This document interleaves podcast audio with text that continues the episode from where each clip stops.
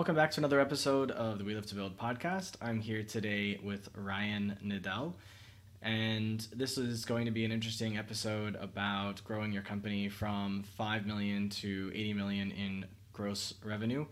Ryan is the CEO of Mit45, which is an e-commerce brand that sold nearly $75 million worth of Kratom products in 2022, and he will explain for you what that is in a little bit. He's also the president and CEO of South Sea Ventures, a private equity fund, and he sits on the board of directors for several other companies. He's also helped with the acquisition or exit of more than 11 companies while seeing their collective revenue surpass more than 237 million. He has successfully tripled the revenue of more than five companies in under two and a half years, adding an extra 950 million in valuation to these companies. Uh, if I say any more, you'll stop believing me, so I'm going to stop there. Thank you for taking the time to talk with me, Ryan. I appreciate it. Why don't you tell everyone, everyone a little bit more about you uh, and Mit45 and what the hell Kratom is? Yeah, Sean, thanks for having me first and foremost. I love I love what my team has put together for for that beautiful intro. It makes me sound larger than life. And what it really comes down to is I'm I'm just a normal guy from Midwest. Right. And it's not to downplay myself. I don't have a fancy MBA from a prestigious Ivy League university. I live in Columbus, Ohio, kind of born and raised, lived my entire life in different parts of Ohio. And a lot of my success has been on the backside of my own shortcomings, right? Where went to college for mechanical engineering, not because I wanted to be some fancy engineer, but because math and science were just very simple for me. And it was literally the path of least resistance. I would love to say I had some huge aspiration in going to college. My aspiration was to get a degree in the simplest fashion possible. And when you say engineering, people are like, that's that's ludicrous, but it's just how my brain works, right? Math and science, again, we're, we're second nature. And so that's allowed me and afforded me a luxury in my professional career of being able to look at things and laughingly reverse engineer the success that I seek. Right. So it's if I want to be a hundred million dollar year business, what are all the things that would have to happen in a rough sequential order to help support that? And part of any business's growth is the unknown. I think we, you and I could probably agree with knowing a little bit about your background. Like the, the path is crystal clear until you start taking some of those first steps. And then for me, I, I've realized every once in a while that crystal clear path is is really a hall full of mirrors and I'm gonna have to navigate this clear path, kind of you know searching around on the ground for where the actual path is versus what I thought I saw, which led led me into this world, Sean, of from selling a couple businesses. So I sold a, a host a web hosting company to a subsidiary of GoDaddy about nine years ago. Jumped into high risk merchant processing that I thought I, I thought at 29 I had the Midas touch. I'm 38 right now. I found by 30, just about 31, I didn't have the Midas touch. Like everything I was touching was turning to coal versus gold. So the the high risk merchant processing company I started was an abysmal failure. All the money I had had made from the exit of the hosting company was all gone. Rental properties in foreclosure, truck got repossessed. I'll say a negative net worth of you know 40 to 60 grand. Like really, I'll say pretty low. Started a custom clothing company. Was fortunate enough to learn a lot about wool and haberdashery bought into a manufacturing facility in England, helped grow that, and I did a, an owner finance deal to my head of sales after after two year time period. Jumped into CBD before people knew what CBD was, and not because I was passionate about CBD. Really, I saw the right place at the right time. I saw that Google search search volume was increasing for CBD. There wasn't a lot of really powerful direct to consumer brands at that point, so created a direct to consumer only brand, and grew that from 16 to 18, and sold that to a private equity group out of Pittsburgh uh, December of 2018. Then eventually ended up consulting for the company I'm now CEO of, a company called Mit45, which um, imports, manufactures, and distributes uh, an indigenous leaf to Indonesia and Thailand called kratom. And if you haven't heard of kratom, I it's not a big surprise to me. Almost no one has heard of kratom. If you look at anecdotal third party research, less than 2% of the populace has ever tried it before. So a pretty low low amount of people have heard of it. But what Kratom does, if you take uh, conversively, right? I'm not allowed to say there's any sort of structural claim. So there's all types of things that the FDA is always looking for, and and FTC and everybody else. So I'm saying if if you interviewed someone that has tried kratom, they would say more than likely if you take a little bit, it gives you focus, it gives you clarity, it gives you energy, essentially like a um, an organic nootropic type of product. If you take a lot of it, it has the opposite effect. It's more of a sedative, a muscle relaxing type of feel. And the the downside of it, right, let's make sure we paint the entire picture, is it works on your opioid receptors. So you have the type 1 receptors or A receptors, which is what Oxycontin, heroin, some really hard drugs work on the type A receptors. And Kratom works on the type B receptors. So Big Pharma doesn't like Kratom because it helps people get off of opioid addiction. It, it's got a lot of really positive, it's been said to have the ability to help people get off opioids. A lot of anecdotal research for that. But just as easily, if you Google what is Kratom, you're going to see tons of information saying it's the worst thing ever. So it's a, it's a, very polarizing product. Half the populace says, man, it's a panacea and it will solve every problem under the sun. It's like Windex for, for the, the Greek people in my big fat Greek wedding. You spray it on everything, it solves every problem under the sun. Or the opposite side, which is if you look at it, it's going to absolutely kill you. So we've been able to grow this business again. When I came around, $5 million a year in annualized revenue the numbers aren't all the way tight from last year. We're certainly north of 70 million. We'll see what we have in, in some of those reserve accounts and what things look like. But in between 70 and 75 million is where we hit for 2022. So a lot of growth from 2018 to 2022. I wonder how much of that is due to the COVID pandemic, where people are just at home and they're like, oh, I just want to like feel chill or like I, I know during that time I definitely felt a lot of anxiety um, especially from my own business and COVID specifically. I was really anxious around getting infected and not wanting to get infected, and um, I definitely found some solace in uh, Klonopin, which isn't a good. It's it's not good to like take these kinds of things, but I was very fortunate that I was able to get some, and um, it was helpful. But I, I think some people don't want to go that route, and so they looked things like that. Um, I think Ka'Chava and and weed were also really big purchases during that time.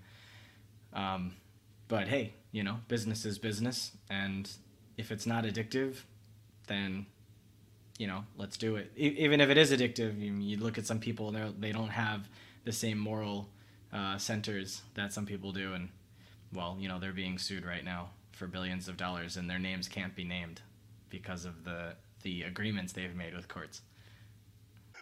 of course, to, to make mention of that, just so I'm, I'm painting the right picture of this product, there there are plenty of conversations to say that kratom could be addictive. What I look at it is, if you're someone that if you have a, one drink of alcohol, you find yourself having 12 drinks and you can't stop at just one, you might not want to try something like kratom because if you start to feel good, you might want to feel better and you might keep trying it.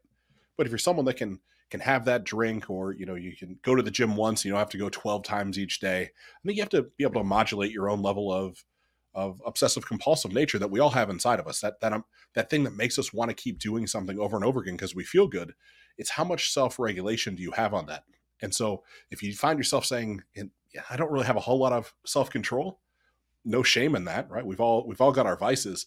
Probably stay away from kratom because it, it it definitely has a good feeling to it.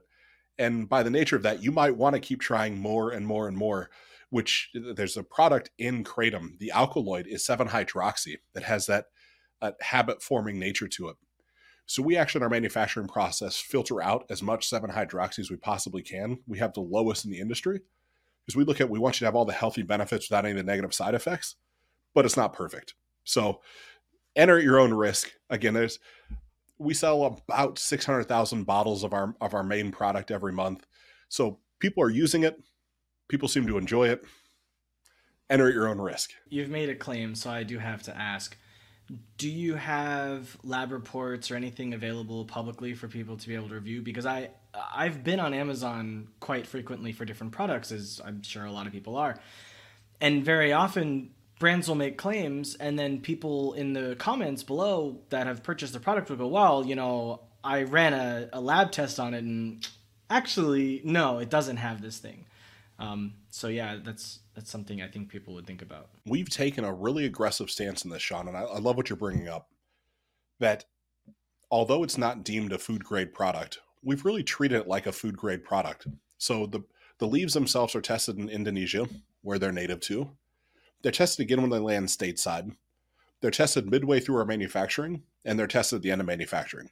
So, in the grand fancy scheme of manufacturing process here in the United States, that's called GMP compliance at kind of a base level. And so we're, we're, GMP compliant as a facility, which allows it to be that if you were to buy a, a bottle of one of our products and scan the QR code on the back, it shows up on a website then where you can see the entire history of that product. You can see all the COAs that have been tested and associated with that lot number all the way through.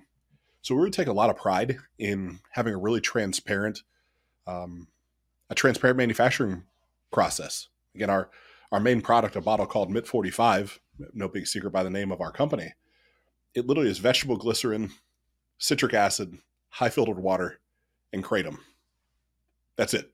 There's there's nothing else in there, and, and our, our tests support that all the way through. So would love it. If you're listening and you buy a bottle, get a third party test done. You know, it'll only confirm what I'm sharing now. You mentioned GMP and COA. What do those mean? COA is certificate of analysis.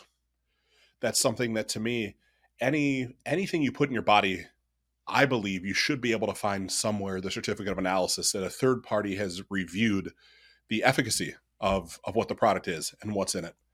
Now, certainly supplements in the United States kind of work backwards, where you can create a supplement. You and I, Sean, can create a supplement together. We don't have to have it tested. We can take it to market. We can manufacture it. We can say it solves everything under the sun. And until the FDA or FTC pushes us to be able to back up our, our claims, we can keep conducting business. So you don't actually have to, on a supplement, have the certificate of analysis done beforehand. You can just kind of wing it, which what makes the supplement world so scary. Something like on Amazon, where you could create a product, make big claims, throw it on Amazon, sell hundreds of millions of dollars worth, knowing you've never done any sort of testing. Unfortunately, that's the way the supplement world works. Food's a little bit different, right? Food you do have to test before going to market and have the certificate of analysis. So that's that's the COA side of things. The GMP ends up being um, essentially the I forget the exact acronym, but it's the standardization of manufacturing principles that state the fact that your facility is clean, orderly, up to date, following best practices, as as arrived to by the FDA. The GMP in your situation is saying that the Indonesian factory is following it or just yours in the US? Just ours in the US. And we're in the process of working with the Indonesian government to help have them follow the same FDA guidelines. And it's our we're operating from that same level in Indonesia, but I can't make that same claim because a GMP facility doesn't exist over there. What I can say is I'm sitting at my office desk right now as you and I are having a conversation. If I were to drop a bite of food on my desk, my production facility floor is more hygienic and more clean right now in this moment in the middle of the day than my desk is. I mean, the, the GMP requirements are very, very high. So there's no external contaminants. We have uh, HEPA filtration systems everywhere. There's hair nets, there's gloves, there's shoe coverings, there's uh, clean, hygienic um, smocks and, and the accoutrements that people have to wear just to enter the production facility. And if they ever leave the production facility for a break or you know whatever whatever need be, they have to go through that whole process once again before they're allowed back in. So it's really really a clean and orderly environment where we take a lot of pride that if at any moment somebody could stop by and we give you a tour of our facility, and it's it's really sterile. I mean, it, it feels almost cold, right? It's not an inviting place, but it is a very safe and well thought out environment. There was a time when I was in Shenzhen, China, where I was working with a British guy who had a business that provided uh, meals in mass to schools and uh, businesses, where they had to be able to serve, I think it was like 5,000 meals a day or maybe 5,000 people per meal. I, I can't remember, but it was like they were only targeting larger um, institutions. And I was helping them to get connected to a, uh, a Chinese, well, a Taiwanese uh, manufacturer that had a, a large uh, base in Shenzhen. And I remember um, arranging a tour for the board of directors for the Taiwanese manufacturer uh, with one of their, uh, like, I guess you would call it like a food production hub. And it was very sterile so I, I definitely understand uh, that. It was really cool. Unfortunately, I couldn't take any video or anything, but it was a, a very interesting experience to say the least. Well, yeah, Sean, you think about it, and it's as a consumer, there's this inherent trust that we have in the U.S., especially for a food. You know, you walk into a local grocer, you assume that if you're grabbing a bag of potato chips, let's say off the shelf, you're assuming when you open it there, it's safe to eat, right? There's a lot of trust that we have built into the the economy at large here in the US. And so I look at it, I mean, think about it logically. If one of my employees somehow got something in their hair, right? And who knows what come up with whatever could be in their hair. It doesn't matter what an ash from a cigarette that somebody else smoked and flicked as they were walking by. Well, if that level of contamination somehow ended up in something you're ingesting in your body, I'd feel I'd feel horrible. It has nothing to even do with the, the revenue and the, the the onset of issues that would come from that. It's you're entrusting us and our brand that you're going to consume something that we've created. It becomes my responsibility to make sure that it's an enjoyable experience, free of any sort of potential hardships that could exist. So there's all these little things that until I got into this particular business, I never considered before. Like I, I didn't know anything about this five years ago. So I guess you get to go to Indonesia to inspect the facilities quite often. So I, I'm fortunate in this business that one of my partners makes that journey. He loves international travel. He loves to spend the time on the airplane. He's he loves to be over at the facility where it's not that I don't enjoy that, but there's so much going on for us stateside that it's actually better use of time for him to go over. As he's he used to be the CEO, he's definitely graduated into more of the you know board of directors, kind of the the founder's role. So he gets to go over there and you know enjoy the fruits of his labor, but doesn't have to concern himself with the day to day operations. Yeah, sounds like a great job. Get get to travel to Indonesia. So, when you first started working with the company before you decided to become the CEO, or however that worked out, the company was generating about five million. What issues did you see immediately that you said this is it's it's not going to destroy the business, but it's not going to let you grow?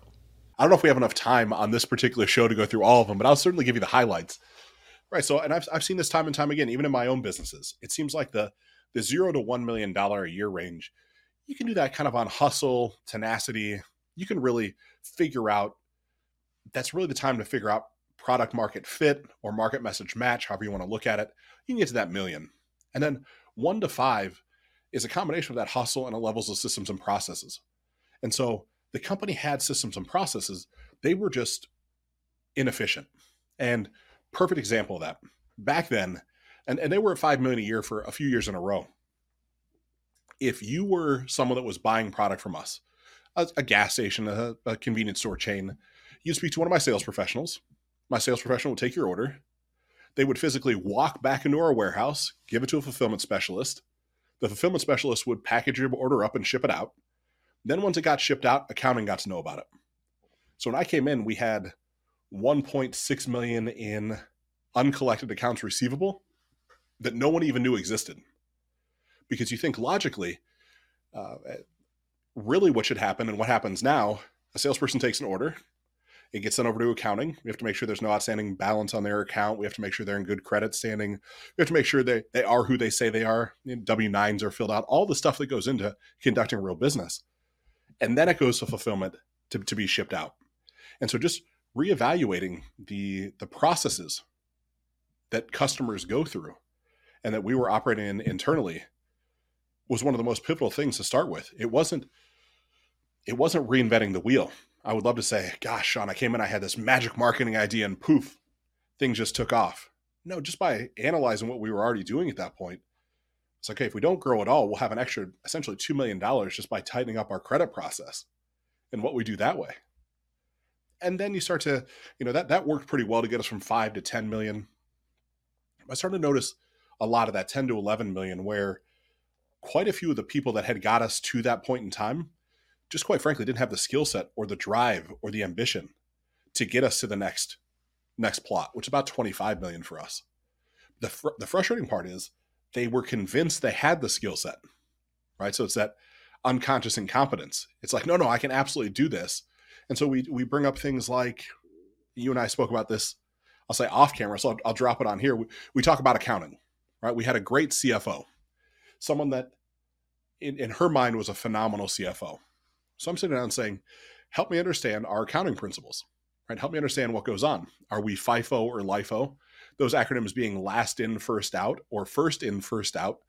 That's how we start looking at inventory stocking, right? So what we want to run is first in, first out, meaning as product gets made, it gets put on the shelf, and more product backfills it. We want to always ship the quote unquote oldest product to customers, right? So you're you're always pooling from what was manufactured the longest ago, but that's only a series of weeks.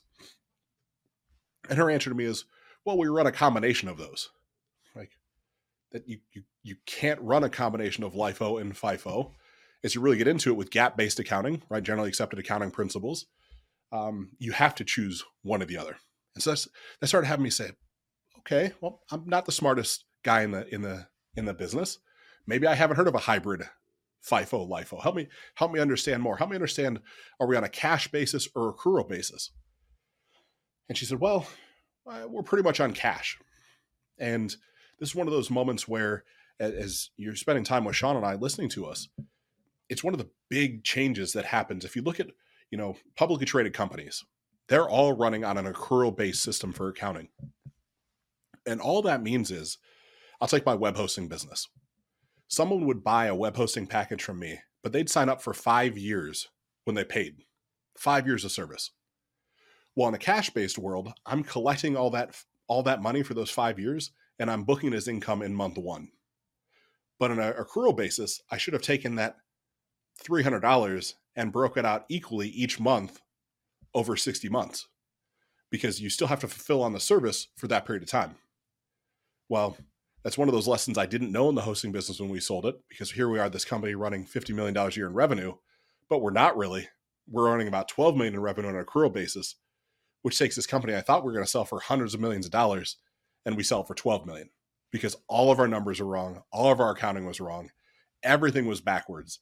And so as I'm poking inside of our business and saying, "Help me understand," and she just, while she understood the principles of accrual, and again, a very brilliant woman, she's like, "We're never going to be able to switch to accrual. It's just not going to happen. You don't understand this business enough." And so a combination of LIFO and FIFO being one and the same, and someone telling me we can't switch to to accrual.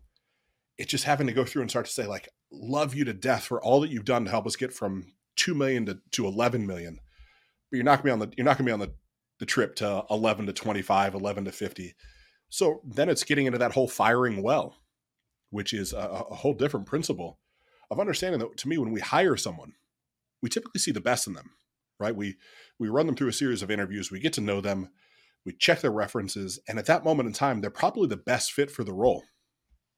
Well, as businesses grow or we mature as operators, we start to see deficiencies in some of those decisions. The person probably hasn't changed. They probably haven't become worse at what they do. Just the requirements have changed or our internal skills have changed.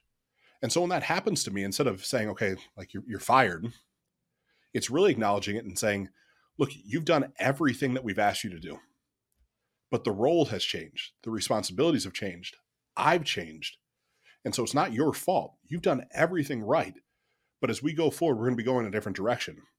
And I want to help you find that place to land for yourself. I want to open up my Rolodex. I want to open up any connection I have because your skills were amazing from two to 11. And I really think you can add value.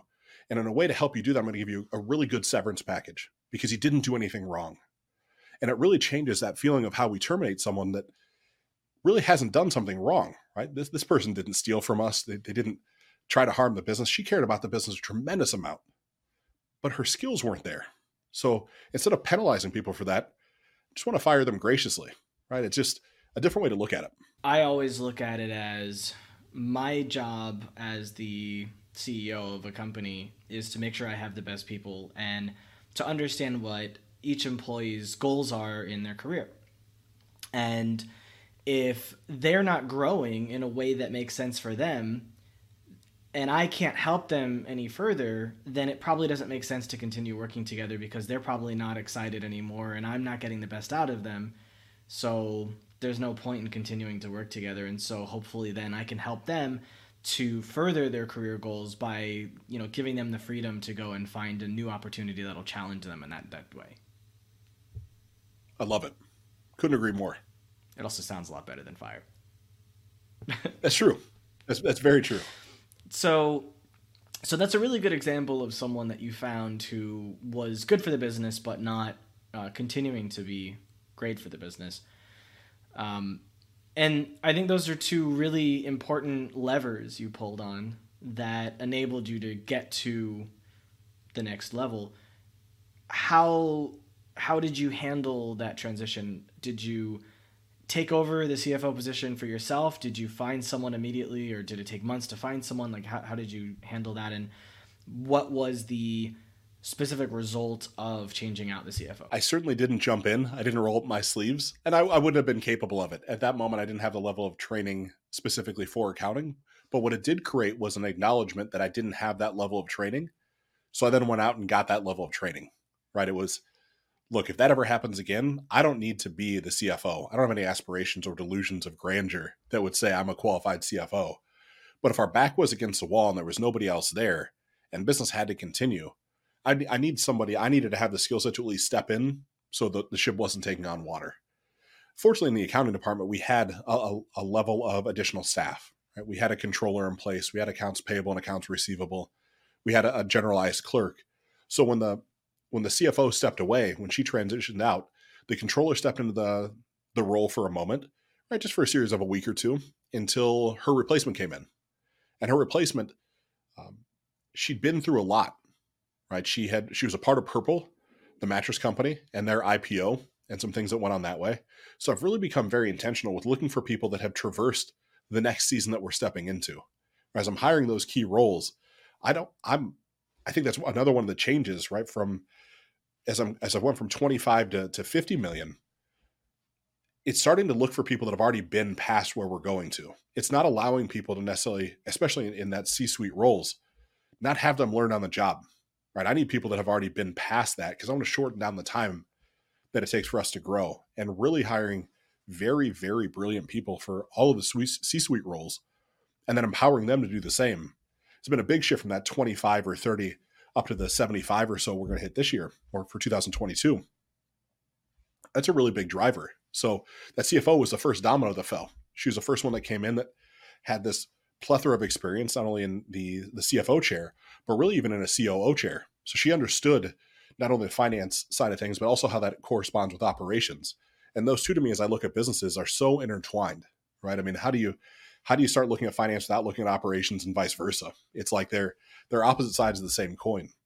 And so having someone with that skill set was a catalyst in our in our future success.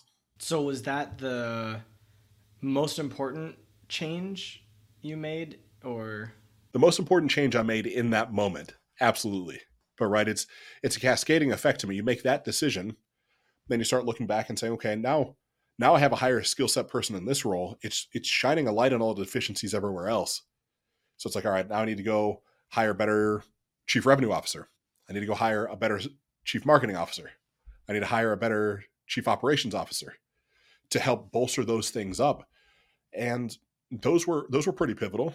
Another pivotal part, Sean, was switching our corporation or switching our LLC into a C corp really massaging some of the things that way and doing stock issuance to our entire team.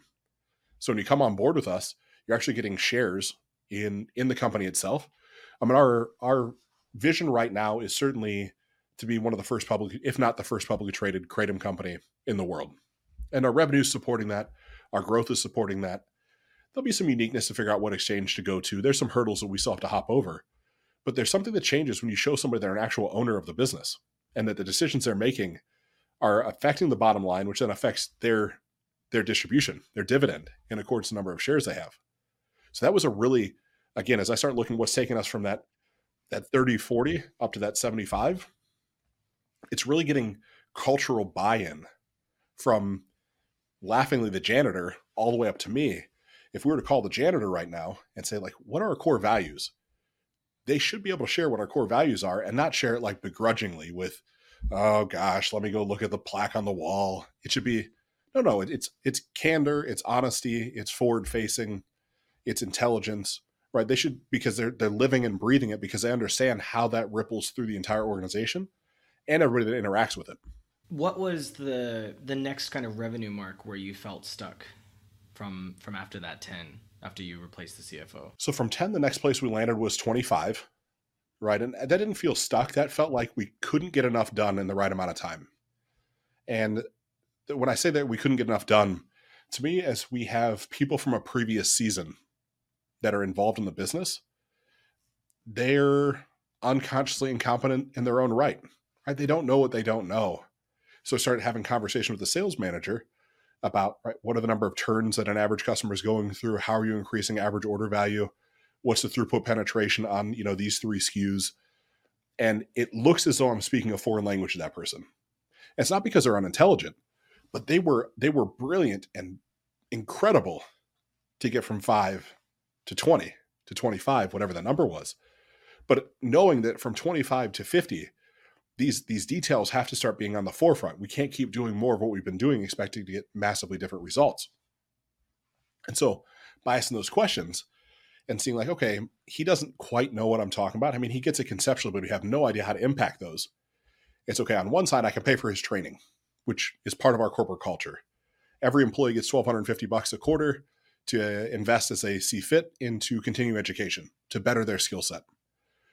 But that's only so efficient. It's better for me to say to that individual, "You're not fired. You're doing a great job. But I need to bring somebody in for you to learn from. I need to bring somebody in." And was able to go to market and find uh, the person that was in charge of sales for DC Shoes. As they went from 50 million to 500 million, they had one sales director who's now our sales director. So he's been through international commerce before. He's been through all these things I'm suggesting. He's been through, you know, how do you really market and and create an environment around your brand inside of a retail storefront. Because Sean, out of the 70, I'll say 75 million this year in revenue, 54 million of that is B2B for us.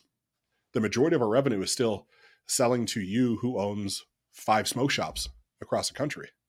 And so how do we help you sell incrementally more and shorten down your reorder rate so that your timing you're never you're never without product on the shelf and showing somebody if you're without product for three days over the course of the year that's probably two additional turns which is probably costing you an extra i'll make it up $5000 a year which doesn't sound like much but if we just help you manage your inventory levels you're not doing anything more, you're not working harder to make the extra five grand you're just working slightly smarter so we started bringing a level of um, tracking accountability, technology to help impact the points that were really going to make a difference in the business. Sounds like that guy was extremely important. He was.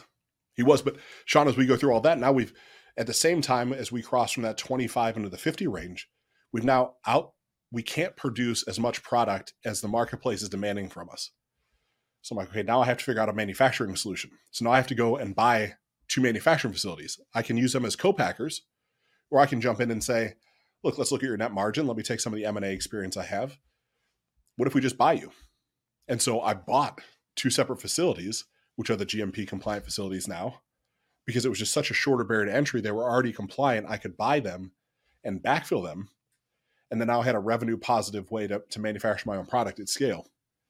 And so it's like it, laughingly, every new level has a new devil. It's like, okay, you solve that problem. You now have manufacturing. Now it's like, well, shoot, we have all this dormant time on our production lines. Now I need my sales guys to go out and sell more because we're not maximizing the floor footprint of the manufacturer, like the equipment itself. We just have, you never want dormant equipment in a factory. And so then you get new salespeople and they start ramping up sales. Now all of a sudden operations is in turmoil because now there's six new customers coming in.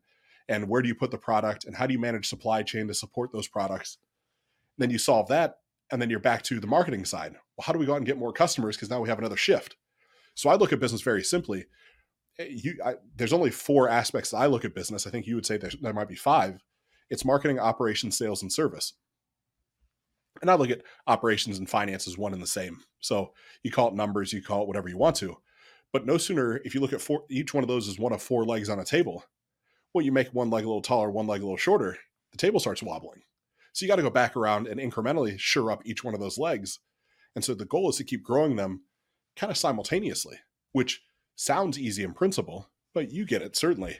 When you're out there in the field in the thick of things, man, you get that that linear focus on one aspect of the business, and all of a sudden the other three start to go to the wayside a little bit, or just don't grow as quickly or as efficiently. Which is then the next big transition, Sean, is from that 50 to the 75 or wherever we'll be this this past year has been decentralizing as much as I possibly can. They're taking a, a page out of Jeff Bezos' book with type one and type two decisions. Type one decisions are decisions you really can't come back from, right? So if you send credit terms to the wrong people, you know, pricing, some things that it would drastically affect the business if those decisions are wrong. But it's only five or six for our company. Type two decisions are like that two way door. You walk through it, you don't like what's on the other side, you just walk right back out. Well, as the business has grown, most of the decisions kept funneling up to me. I started looking around after a couple 80 hour weeks and like, why am I making the decision on what the marketing flyer needs to say? I have a CMO for that. And so pushing back down and decentralizing and empowering everyone that supports the mission, vision, value of the company to make decisions and just to, to own the fact that an 80% success rate in making decisions puts you as a world class decision maker, right? Everybody that has that fear of, I got to be right 100% of the time. You might be right 100% of the time, time, Sean, but I'm nowhere close to that personally. Like it's, it's the iteration, it's the decision making quickly to then get that input to say, okay, I thought that was the right path, but now we need to course correct a little bit. We need to go a slightly different direction. And so that's been one of the big things from that 50 to the, the mid 70s has been empowering the people that support me to own more of the footprint, right? The I want to I want to really be the chief impediment remover where the C-suite around me, they get stuck somewhere and I have the ability to come in and knock down a wall for them, but then they have to keep, you know, taking that taking that footprint. They have to keep driving forth. I think my team from my past startup would probably say I was wrong at least half the time. Sounds about right. If I'm only right half the time, that's still pretty good odds. Those are great odds. I would spend quite a bit of time being told why my thought process was wrong or why this is wrong or why I'm I don't have enough information to make that decision and I should leave it to them to make the decisions and That's one of the things to me of being a founder, being a CFO or being a CEO you start to become accustomed to making decisions without all the information. And that's that dichotomy back and forth to me is for type 1 decisions, we might have 8 weeks to to do all the data compiling to decide what is the absolute best decision. But I'll tell you when we were 10 million dollars a year, it's like we were putting out fires every other day. There wasn't time to to come up with an 8-week hypothesis on what might happen if we made a decision. It's like you look at the data that's in front of you, you might ask one or two people, then you just freaking go, knowing that half the time you're going to have to retread your steps and go a slightly different direction. But to me, that's the fun of that 10 to 25 million is, is that your back's not really against the wall because the business is cash flowing positively. But at times it feels like it's it's us against the world, right? You're just making those decisions and iterating real time. Yeah, I definitely don't miss any of this. like, but listening to you talk about it, I get excited because I'm like, yeah, I'm sure it would be awesome to like to go through this. I've I've talked to so many people that have done things like this.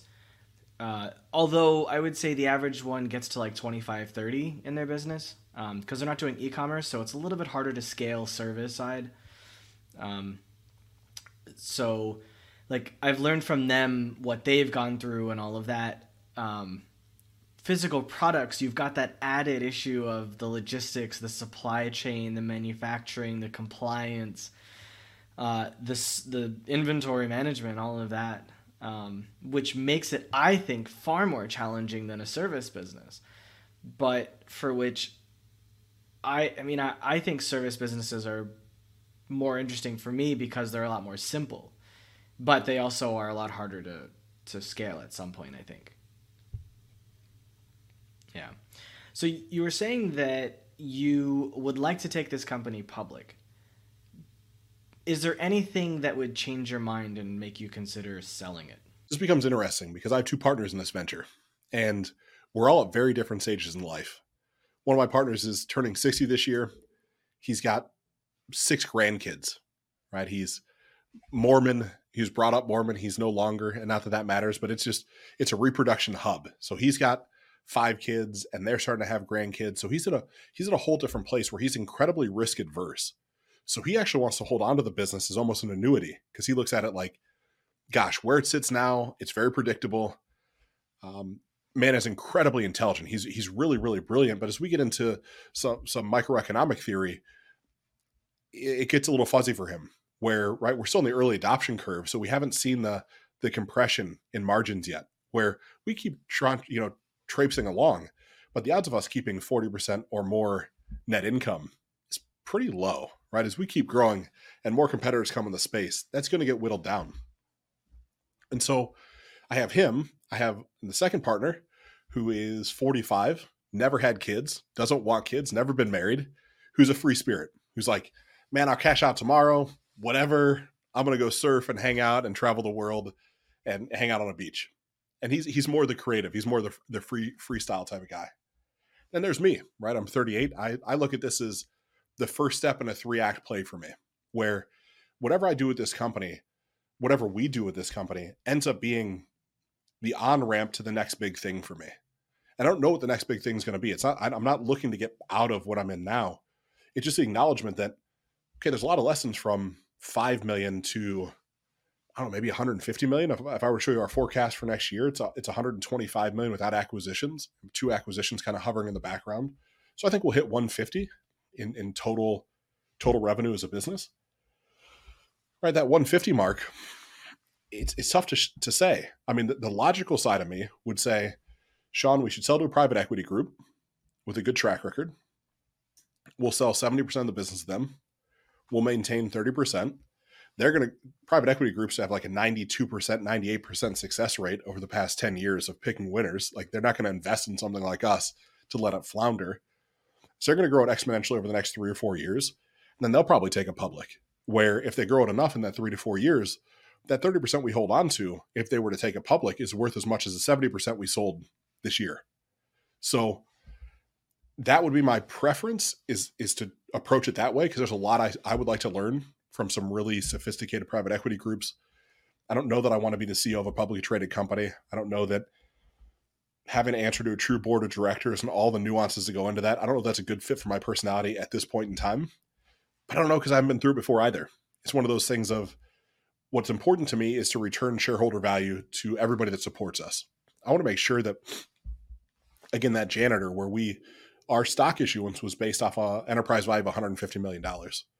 And our enterprise value is significantly higher than that at this moment. So some of these people that have, you know, two years of annual salary in, in stock that they're holding on to, right, they're going to walk away with life-changing money from the decisions that we make. And that's really, really exciting to me. Is like, Sean, I think you and I probably a lot of the same boat. Money is certainly a motivator. It, it gets me up in the morning. I'm excited by it. And I haven't had a, a nine figure payday before. So I have to also raise my hand to that, right? I haven't had a hundred million dollar check in my hand personally before ever in my life. But it's it's almost bigger than that now. Like the company is bigger. When I look at the 88 or so full-time employees we have, like I'll have a whole bunch more at bats from 39 until I'm done working. Where the line worker, right, that this might just be his trajectory for the rest of his life. He might just kind of, you know, line worker to to team lead to maybe you know, assistant manager is his entire career trajectory. So he puts four, five, six years of annual salary in his pocket. And if it's invested the right way, he's now completely changed the course of his life forever. Now, a lot of ifs there. It's also assuming that someone gets that five, six, seven hundred thousand dollar paycheck in their hand. They don't go out and buy new Rolls Royce and take their family on a couple private jet flights, and it's all gone. But I can't be responsible for all that. Do you guys offer like a, a 401k or an HSA or a, uh, you know an IRA plan that you match? We do. So I've taken a very employee centric view into our business. Whereas I started looking at our net margin and saying, okay, as, as an LLC, we're 47% of our income is, is literally going to the federal government. And I believe we should all pay our fair share. Right? So that's no big deal. But if I'm gonna, if that money's already gone anyways, how else could I deploy it so it benefits more people than just who the government decides? And so it started with getting just the absolute best health insurance we could find. I mean, we, we called brokers and said, just max out the best coverage on a national basis you can possibly find. And then we're going to pay for 100% of it as an employer. So our employees have no medical expense. They have their deductible, but their deductible is very, very low $250. And that covers them. And then we pay 20% of their families. So if they want to extend it, like we literally do everything we can to pay all the health insurance for our employees. Then we get a dollar matching. Right. We do have a 401k. Um, it's good, but any 401k is only so good. So we dollar match up to 4%. But we also have a, a financial advisor that works inside of kind of inside of our organization to help people truly understand that we, we pay for this individual to help people understand what they actually want to achieve. And is a 401k the most effective vehicle for them to do that? or should they consider an IRA? Should they consider, you know, uh, any other litany of products out there in the in the marketplace. Then we've went as far as, but I think health and wellness is a vital part of how we show up as employers, right? Am I am I saying I want my employees and my my team to be healthy and be happy, or do I actually live that? So we we do uh, we pay up to $100 per month for gym memberships for all of our employees. We we provide two meals a day from healthy meal prep companies that they can come and eat, you know, two meals a day that are shipped in. We have DEXA scans done for them. They get to to work with nutritionists and dietitians to to give them between that and that $1250 a quarter in continuing education. We really want to create this environment where you're excited to come to work you have fringe benefits that are way outside what makes quote unquote sense to most people and that you get the impression that we actually care about you. Because to me if if you feel like i care about you because i generally do but if you feel it and you can actually feel it versus just hear it.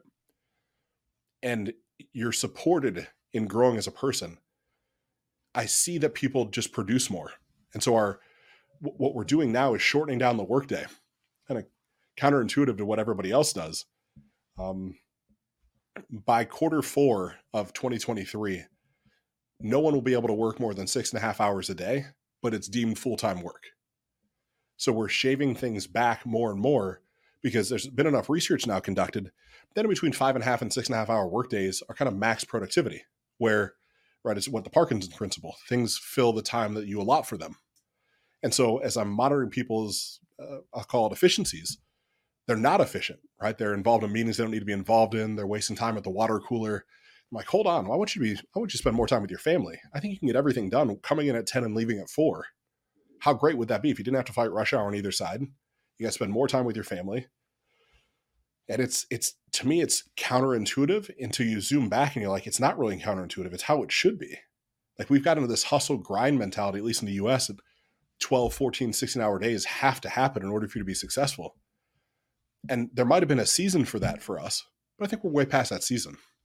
Right, we're, we're just a more mature mature company right now. That sounds like all the things that I was hoping my startup would do, but we never got to a point where we could afford to do that, which was a shame because I had written it into everyone's contracts that they would be getting these things um, once we got that next raise. You know, once we we raised that five million, that ten million, whatever it was, and um, we never got there but uh, it was it was there, and I, and I sold people on that. You know, as one of the reasons to join us because that's what I was working towards, and uh, so I'm, I'm, glad to see that. And yeah, it, it sounds more like a, a European kind of socialist uh, method of work, but in but in a good way because America does a great job of making socialism look like communism, which is ridiculous because they're not even close to one another it's funny you share this, Sean, because I have a saying inside of our business that it's it's our responsibility to protect democracy, just not practice it. Where at some point, as an as an owner, it is a level of dictatorship. Like it's compiling information, but it's making decisions. And sometimes those decisions get made in the opposite manner that the team that supports me hopes the decisions get made. But they have to rally around it. And you look at socialism, just as you said, socialism is this beautiful construct, this beautiful idea if everyone's contributing and taking equally to me it's when there's disproportionate amounts of contribution versus versus receiving where because of the ecosystem that we've built it's pretty it's pretty balanced right people people get to give and take from the system at a pretty equal level i can't say that the, the cfo is taking more or less than the line worker they're they're just both maximizing their own level of productivity and efficiency creating a, a, a hybrid socialist environment that i think is a at scale will be a really cool thing to see. But all this sounds like I'm, I'm sharing with you the highlights. I'm not sharing with you the frustration, the kicking and screaming, the people not understanding, the people waiting. Like we could hop on a call right now with, we could randomly call 20 employees and they're going to all say, Yeah, I'm waiting for the rug to be pulled out from underneath me. I'm waiting for all this stuff to be told it's all fake. Because you also have the thing that most of our employees have worked for many other people who have promised them the world before and then decided, the bottom line was more important than the world they promised them. And it's like, man, I, don't want to, I don't want to run our business at that point that we have to worry that much about the bottom line without worrying that much about the people, which is great in this margin rich environment we're in now. But also make no mistake, if our margin kept getting compressed, the money would have to come from somewhere, right? It's like, where, where do you start cutting as, as an employer? Fringe benefits, too much staff, all the extra pieces and parts, which just get natural to me at a certain point, which then is the opposite, of course, of the socialistic environment that kind of wish to that we aspire to to live within. Is there anything else we haven't talked about that you'd like to mention as we come to a close here? I could sit on my soapbox for another couple hours and share things that, that have been lessons.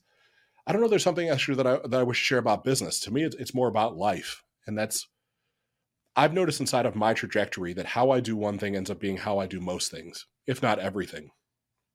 And so if I find myself, you talk about those four legs, right? The marketing, operation, sales, and service. I also look at us as human beings as having those those same four legs, right? There's a component to our spirituality, whatever that means to you, whether it's a deity or whatever it is that you adhere to. There's the body, the physical vessel we walk around in. There's the relationships in our life, right? Friends, family, partners, whatever you want to look at. And there's this monetary side. And as entrepreneurs, it gets pretty easy to get focused on the money side and start looking around and saying, my quality of life is is trash, right? I'm not taking care of my body the right way. My personal relationships are suffering. I don't know what I believe anymore from from a, a deity type of perspective. And what I found is if I try to keep those a little bit in alignment as they're all growing, it makes life more enjoyable to live. And that's really to me so much of what I've caught myself as this this guy that like, I'm an A-type personality. I want to achieve everything. I want to explore everything. I want to I want to see how far I can push the envelope on every capacity. It's what happens when I slow down for a minute. What happens when it's the opposite of push?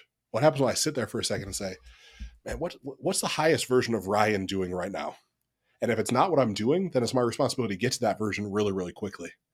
And quite often that version isn't 12 hour work days and coming down on somebody for not producing. It's showing empathy and compassion and understanding and realizing that to me, most of most of life to me is just a mirror of an internal state of reality. And so if things are in flux around me, it means something's probably in flux inside of me that I need to look at first before trying to knock down walls with my fist over and over again. I learned living in Asia that lesson. It took a few years where I used to like yell basically if like I, I asked for something from like a bank right for example like uh like I lost my bank card and I needed another one. Oh well, you know, it'll be ready in 14 days well i'm sorry but like i need to spend my money like right now you know so i would get mad if, if like I, I didn't get my way basically. Like what? This is ridiculous. Why would you make people wait for it like and then over time i started to realize like yelling at this person isn't going to change the fact that they're just the person at the front of the bank who can't make that decision. That's the policy. They have no control over it but if I'm sweet to them, maybe they know someone above them and maybe that person can give me a better answer or or that person can be whatever it is. So it, it took me a few years because I was so used to being so, you know, I came to China when I was very young. I was so used to the American way of like things are very efficient. And it requires a tremendous amount of patience and maturity to recognize that most other countries just aren't as efficient as America. And if you want to live in those other places, you got to just shut up and deal with it or find a smart way around it. What I'm hearing you say is if you're if you're listening to Sean and I and you haven't traveled the world, you probably need to a little bit. Or you start seeing how the rest of the world operates, like going to Italy and seeing like at 2 p.m. there is nothing happening. Like everybody's taking a break. They're they're drinking, they're eating, they're having conversations. They might head back to work at four. It might be five. They might not head back at all like it is just a whole different balance. And and seeing that, even if it's not a life you wish to adhere to, just to see how many ways different cultures operate. And like Italy's GDP per capita is is still incredibly appropriate, right? It's not they're not an impoverished state. They're not going backwards. They've figured out a way to make it work. Where part of what I'm going through right now is questioning whose thinking am I thinking? Like the thoughts that have made me a success, like whatever level of success I've achieved now, those same thoughts won't get me to the next level of success. I can't think harder. I can't work harder to get to the next place. I have to think differently. And that's really a big shift for me is like reading another 30 books isn't going to get me to this next place. It's reading one book 30 times to pull out the, the 20 or 30 incremental nuggets and actually seeing them apply and change my thinking will help pro- progress me that way. And going to 30 different countries. That's exactly right. Like Bali. Well, Bali's not a country, but yes, because you were talking about Indonesia before, so I was thinking like you you were thinking what's the the highest version of Ryan doing? It's not working harder. Yeah, it's sitting on a beach in Bali. Absolutely, it is. Feet back, staring out, knowing there's a manufacturing facility that I could hop in a car and drive to, or rickshaw. Perfect. But then not. Never, never stepping foot in there. Having a video, having a screen on my phone where I can just confirm that things are happening. Or just not having a phone. I love that you keep challenging me because you're correct. But oddly enough, Sean, in this moment, that doesn't speak to me right now. Like it, I can see a version of myself that wants to live that way. It's just really far down the road. I feel like there's so much more to achieve. There's so much more to explore. There's so much more to to see what I'm capable of. That that feedback, no responsibility, like that is my seventh plane of hell right now. Would be that. That would be like pulling my hair out, going crazy with. There's so much stuff I can do.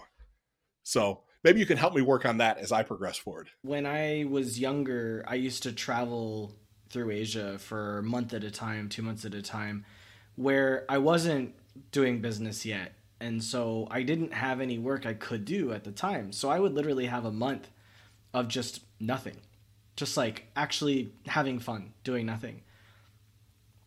I tried like two days off in a row and I was like, what the hell am I doing with myself? Now, like now it's totally different. Now I, I can't take a month. But um, it was good. I, I remember those days fondly, for sure. Those are days I have yet to experience. So I look forward to those in the, in the, the later seasons of my life. So, how can people follow up? Pretty simple. It's just Ryan Niddel, R Y A N N I D D E L. And that's .com for my website. It's every social platform. So LinkedIn, Facebook, Instagram, Twitter. It's all the same. Um, maybe great part, maybe not so great part. Don't have anything to sell you. Don't have any wares to hawk for you. If you sign up from a mailing list, you just get Tuesday, Thursday correspondence of things that I'm working on that might help you. Uh, it's just a way for me to to really document my own journey and be able to look back and say, man, that was a either a really profound thought I had in the middle of January of 2023, or man, what an idiot, what a horrible thing to share with the world. So, if you're curious about stuff like that, what I'm up to, what I'm working on, any of those platforms will clue you in. All right, thank you very much, Ryan. I appreciate it. Don't forget that entrepreneurship is a marathon, not a sprint. So take care of yourself every day. And if you're looking to build your business past $5 million a year, it's a very difficult journey that will take a long time. But if you can figure out exactly what it is that's preventing you from growing and you can fix it as quickly as possible, then maybe you'll get there a little bit faster. Thank you, Ryan.